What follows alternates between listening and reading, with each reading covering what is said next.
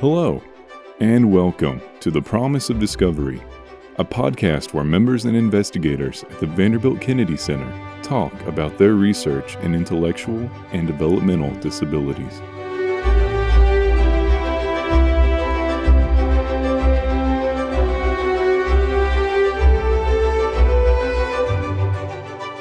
Hello, and thank you for joining us. My name is Alexandra Da Fonte, and I am a faculty member in the Department of Special Ed at Vanderbilt University.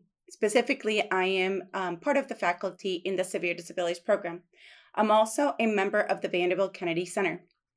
I have been with the department now for 14 years, and today I would like to introduce um, my friend and colleague, um, Miriam Boesch, who is joining me today to talk a little bit about our research. Yeah, thank you, you know, Alex, for letting me join you. I'm so really happy to be here to discuss our research projects. You know, and for the uh, listeners, you know, as Alex had mentioned, my name is Miriam Boesch, and I'm a faculty member within the Department of Educational Psychology at the uh, University of North Texas. I've been at UNT for the last about 11 years or so. Well, I think that um, we got to start somewhere. So, why don't we actually start um, to talk a little bit about um, how we began to collaborate and where did our research start? Um, do you want to get us started and then maybe I'll jump in and kind of talk a little bit more?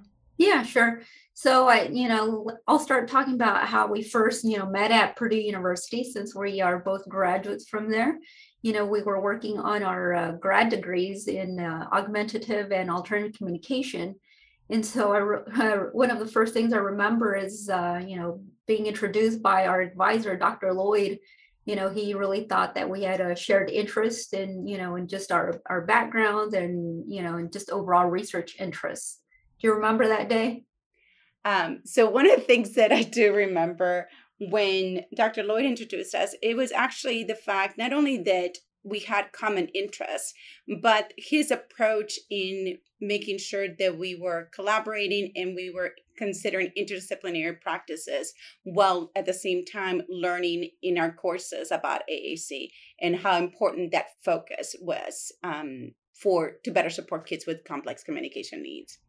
Yeah, you know, I'm really happy that he's, you know, get uh, ended up uh, starting us early about, you know, collaborating within our program because it really was a great experience and it really uh, pushed us to uh, continue that collaboration, you know, from the get go. And you know, obviously, we're still collaborating now, so um, so it's been wonderful. Yeah. So I think one thing that we need to do, Miriam, before we start talking about our focus of really where we are with um, our research, I think we need to define what AAC is and um, maybe what students with complex communication needs are. Yeah, sure. So, you know, the acronym AAC stands for Augmentative and Alternative Communication. So, for instance, for those individuals that, you know, simply can't communicate through, you know, regular spoken language, you know, AAC really serves as an alternative way of communicating. So, for instance, you know, if um, again, if they're if the individual can't use their speech in a functional manner to where other people can't understand, you know, what they're saying, then they could certainly use like a speech generating device uh, to communicate a communication book, communication boards. You know, all of these, uh, you know, um, systems or modalities are, you know, part of uh, what we consider AAC. And then on the uh, other side, it's not just about augmenting, but also supplementing. So for those individuals that have some, you know, uh, spoken language or written language, you know, then, um, you know, they could, you know, supplement, you know, AAC could supplement their speech. So, you know, we're trying to think about, you know, who may, you know, these people be who um, who have complex communication needs.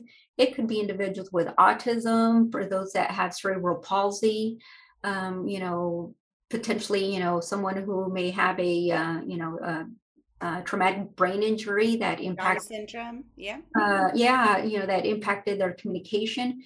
And so for these individuals uh, who have, again, you know, some speech, the AAC could help in, you know, further supplementing there's either their speech or written language.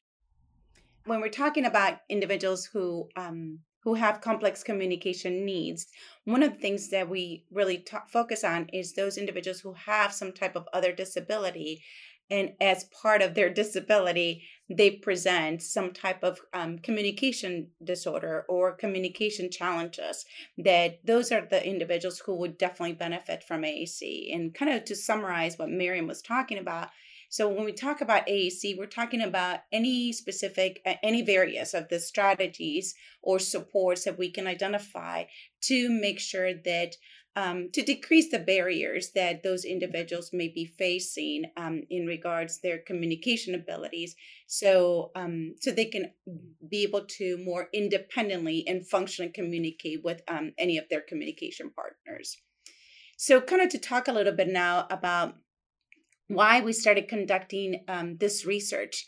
So, one of the big things that, um, you know, as Miriam said earlier, Dr. Lloyd said that we had shared interests. And I think one of the biggest shared interests that Miriam and I have is the fact that um, we do teacher training and we um, we prepare future educators. And as prepare future um, as part of that, one of the biggest tasks that we had in in our jobs now was to prepare future teachers who are going to go into the field. And one of the things that we wanted to look at is what was out there to better prepare our courses to make sure that our students were actually leaving with the skills and knowledge that they needed to successfully implement AAC practices in the school setting and to ensure that individuals with um, with any of these disabilities that Miriam just talked about um, had the opportunity to be able to functionally enhance their communication abilities. So, one of the things that we um, started off is that we decided to do a, um, a systematic literature review to see what was out there, what was um, what research was telling us, and what were some evidence based practices in regards the content needed for these and um, to train individuals and also what were the best approaches to train individuals um, future teachers to support individuals with complex communication need unfortunately what we found in that systematic literature review is that um, first there was not a lot of evidence out there. Um, there was limited research in that area. And the other part is that the most updated um, evidence was about 10 years old and there was a lot of gaps in between those evidence. It was not that it was a continuous um, um, topic that people have been looking at. It was there's more gaps into that focus one of the biggest thing is that um, the focus was on speech language pathologists which it makes sense as they usually lead the aac teams mm-hmm. however um, there was limited research on what special education teachers should know and how much they actually should be involved in this. Yet we know that um, preparation standards do highlight the fact that in special education teachers should have knowledge and skills in um, augmentative and alternative communication. Yeah, and you know, if you recall, you know, uh, after we ended up doing, you know, that uh, systematic literature review, we started discussing well you know uh, there's really not much out there you know and it's old you know and it's all focusing on speech language pathologists so why don't you know we conduct our own national survey. You know and one of the things that we also discussed you know uh, back then was you know about going in and trying to update the Koul and Lloyd um, review or not the review but the survey. You know they had conducted one back you know uh, over 25 years ago and that you know that survey was really a seminal piece that outlined you know training for AAC you know within you know some special education teachers and then but primarily within uh, service related service providers like occupational therapists and speech language pathologists and so we really wanted to replicate it but replicate it with only focusing on the uh, special education you know side of things. So you know um, and one of the things that you know if you recall that we also wanted to do as part of doing the survey you know and the reason why we wanted to do a re- replication is that you and i you know during our you know the time that we've been teaching the last you know uh, 10 15 years is that our our students you, you know who are being trained to become special education teachers they're not really getting the uh, skill set that they need to really you know um, you know advocate and serve the um, the population especially the specific population that they're working in for instance those uh, students that have complex communication needs. And so they really need that AAC training. And in order for them to support their students, you know, uh, this is where that training is uh, is really important. So why don't we focus a little bit more about how we conducted the uh, survey? Do you want to get it started? Yeah. Um, so we conducted a multi-tier, um, multi-year effort of to try to put a survey together. We thought this was going to be a much faster paced um, project, but it was actually uh, multiple years to actually get to. Oh yes, many right years. so one of the biggest thing was uh, to try to identify special ed teachers across the U.S. That was a really big challenge. Um, when we started looking at um, each specific state. We had multiple students um, helping us with this project, and we had um, students search everywhere to try to find special education teachers' emails, so we could actually potentially send the um, the the survey. What we found is most of um, special education teachers are not their information are not publicly available. So what we found though in in this process was actually principals and school administrators like uh, superintendents emails addresses and that was as far as we could actually go in besides literally going to each school and try to find each special ed teacher within the school's website. So we went to um, we went through the route of getting the um, using this uh, the school administrators and principals um, emails so what we did is that we created the survey. Um, one of the biggest things that we really wanted to collect information was on the teacher's background. Specifically, we wanted to look at um, what type of degree they had, what type of teaching license they had, and how many years of teaching experience they had, and how many of those te- years of teaching experience was actually working with students with complex communication needs. The other part that was really essential to identifying here is what did teachers self-report having knowledge and skills in?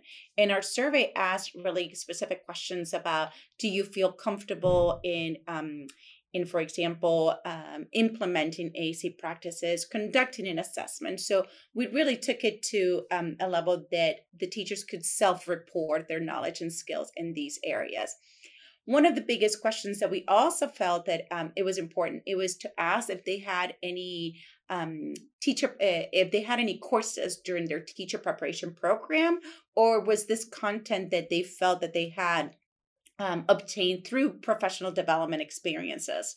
And um, when we ask the teacher preparation questions, we also ask the number of courses, and we also ask the question about if they even had a practicum or any type of field experiences during that time. And so these all these questions were really important to kind of try to put the puzzle um, all together and try to identify if they uh, what they self-reported as having knowledge and skills in, how they obtained the the knowledge and skills, and to what extent those um, knowledge and skills were based on some of their background experiences. Yeah.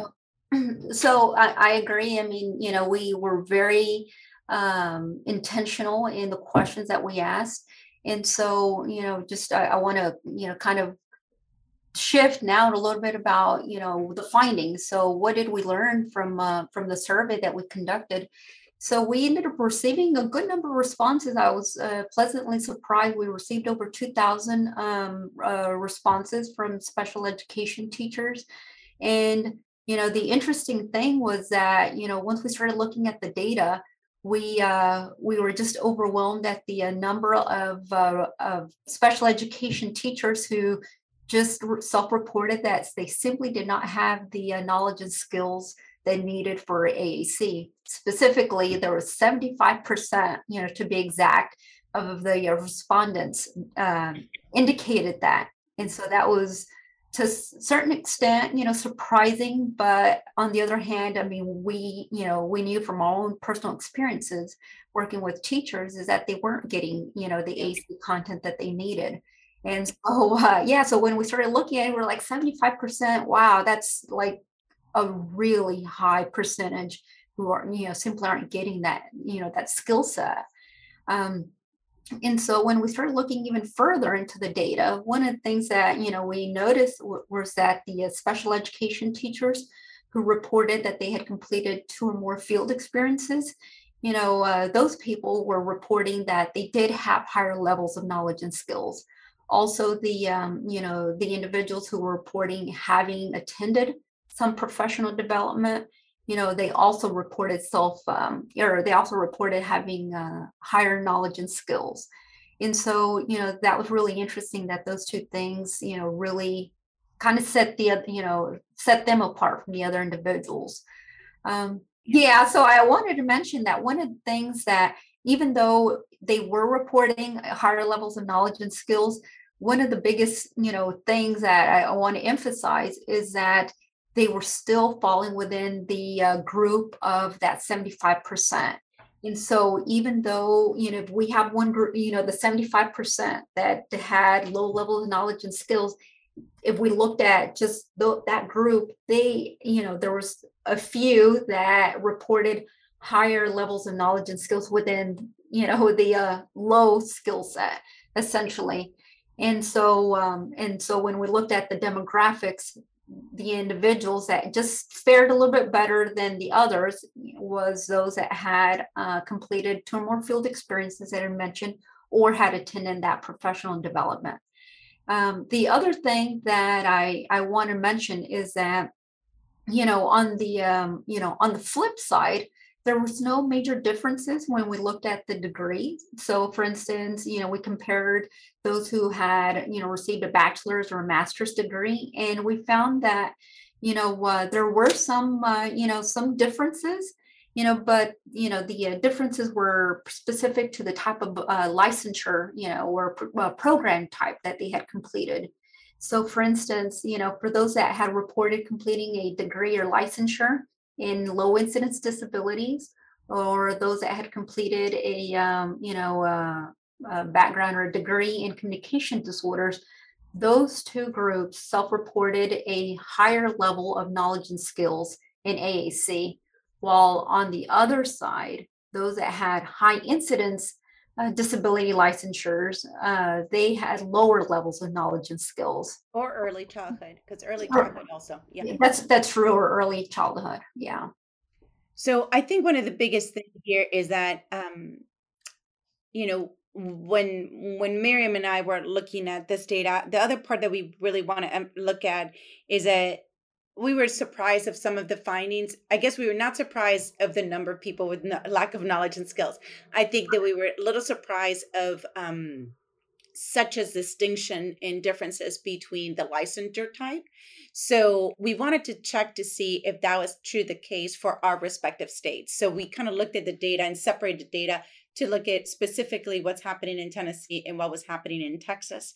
So when we were looking at those um, uh, that specific data set, um, we found that the big the biggest takeaway is that the data simulate 100% the national um, the national response. So there was really no unique differences um, between the um, the data from the the overall national versus the two state. What is interesting about this is that um, Texas being a categorical, a multi-categorical license, so all people get licensed in Texas as special ed. Period. There's not a distinction between low and high incidence. Versus Tennessee, differently, Tennessee does have those categories of differences in license. So even though that our our respective states simulated what the overarching um, national data was looking at, um, our states are different in how they manage our licensure. And so that uh, to me that was very interesting in how um, i would advocate 100% for the categorical license as that really had a big impact. And those are most likely the teachers who will be serving the students with complex communication needs. Um, so the other part here that we um, we want to look at is um, really the the main reason why did we actually even go and do all this? Well we know for fact that special education teachers are the ones who spend most of the time with kids in in the school setting you know um, the other related service providers provide services direct or indirect and they come to certain amount of um, of the portion of the kid's day versus special ed teachers are there all day every day with with the child. So we wanted to make sure that um, to really get a better understanding are they do they have the knowledge and skills and do they not only can provide the better services but also be able to have the skills to collaborate? So, one of the big things that it is promising out of all this data that we found is I think that the fact that if teacher preparation programs put more field experiences and provide field experiences where in settings where they will be able to the students will have some exposure or have some activities or implementation um, supports to work with individuals with complex communication needs, they may gain some of that knowledge. So um, it may be some of those skills. So I guess the other part is um, going off of what you were saying about the practicum and professional development. So that really just tells me both setting preparation programs and in-service provision of prof- uh, professional development is essential to build these knowledge and skills for for special ed teachers. Right. Yeah, I really wanted to, uh, you know, I think it's important for us to take an opportunity to you know, do a call outs, you know, for special education, special education teacher preparation programs, or just in general teacher preparation programs. You know, it's important that they really embed AAC courses or field experiences, you know, in their programs because uh, this will really help, you know, special education teachers as they enter the field. And then once they enter the field, you know, um, it's really important for the school districts to continue some of that uh, specialized AAC training, you know, uh, for the for their teachers. Um, you know, if uh, if you have uh, teachers who are going into the school districts not having that professional training in AAC or that you know um, uh, university based you know training in AAC, then the school districts really need to kind of step up their game and provide that specialized uh, training but the it's not just about the special education teachers i mean we have speech language pathologists who are working you know with the you know with the teachers collaborating providing supports to uh, to students with complex communication needs. So if they do have you know additional training or just you know more training in AAC, it's important that they collaborate and support their special education teachers and and provide some of that uh, training if possible to to the teachers. And then the other thing that I want to highlight, you know, is for the families. So families of children with complex communication needs. You know, um, I think it's really, really critical for them to advocate for their child so that they may receive the appropriate AAC services and support. Because if they're not receiving the support that they need, then they're not going to be receiving, you know, any additional training opportunities or anything like that. So the more that families can uh, can can help advocate for their child, you know, I think that it'll really help in um, in having the schools kind of pay more attention to well what type of training are we providing the teachers that are supporting these uh, these individuals? And so um, so in a nutshell what i'm saying is that advocacy is important not just from from the standpoint of the families but also from you know the, the teachers the slps you know the school administrators everybody needs to be um, advocating for additional aac training yeah, um, I'm with you on that. I think that one of the biggest thing here is that um, we have to change. There, there's something that has to change um, because we need to make sure that this the individual with complex communication need builds the skills that they need and to me um you know obviously we're both a little biased here but in the we need to make sure that individuals are getting what they need in order for them to be independent. We want independent communicators. And um, the only way we're going to get to have independent communicators is really to become strong advocates in, in regards how we need to better prepare future teachers. How do we need to better prepare future um, speech language pathologists, occupational therapists, and right. also for parents to really emphasize the importance for them to have a true evaluation of what their child needs and what their supports are you know because um, you mentioned the call up for families i uh, you know i do want families to advocate for their child for what their child actually needs but at the same time we want to make sure that the process is accurate and that the child will be provided with the best system possible and the only way we're going to guarantee that is really to have professionals who are knowledgeable and have the skills needed to be able to serve students the way they need to. Right. So I think for now, um, I guess next steps, um, we still have some data to analyze um, from this survey. Um, we're also kind of trying to determine um, what our next steps are in regards to how to better support um, and make recommendations for teacher preparation programs based on what the data that we have. Um, also, make recommendations to school districts, as um, Miriam said. You know, only by having those professional development training can teachers be able to gain those skills, and also having. Um, I, I'm going to throw out there also for special education teachers to be okay to say, I don't know, and I need some more training in this particular area. So I think that um, we hope to outline some recommendations for all those, and obviously, definitely for um, families. We need to better do a job to recommend for families what they actually need to do, because at the end, it is about the child, and we want them them to be successful. So, um, anything else, Miriam, that you want to talk about? Uh, no, other than you know, we really appreciate you know um, the listeners, you know, uh, you know, time. And if there's any families out there that are, you know, interested in seeing, you know, some of the uh, work that we have been doing, or you know, uh, special education teachers who are curious about aac you know, we have a number of publications out there that are both practitioner friendly and, you know, uh, more research focused on the other flip side. But so, well, thank you, Miriam, for joining me today. I really, I, as you know, I, I love talking um, about this topic, and I really appreciate you um, being willing to join me on this podcast today.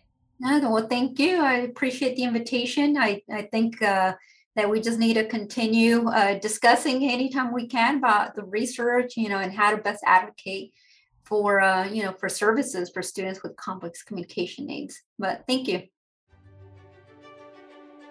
Thank you for listening to The Promise of Discovery. Be sure to visit the Vanderbilt Kennedy Center website at vkc.vumc.org to learn more about today's episode. And tune in next time for more on the innovative research and intellectual and developmental disabilities from the Vanderbilt Kennedy Center.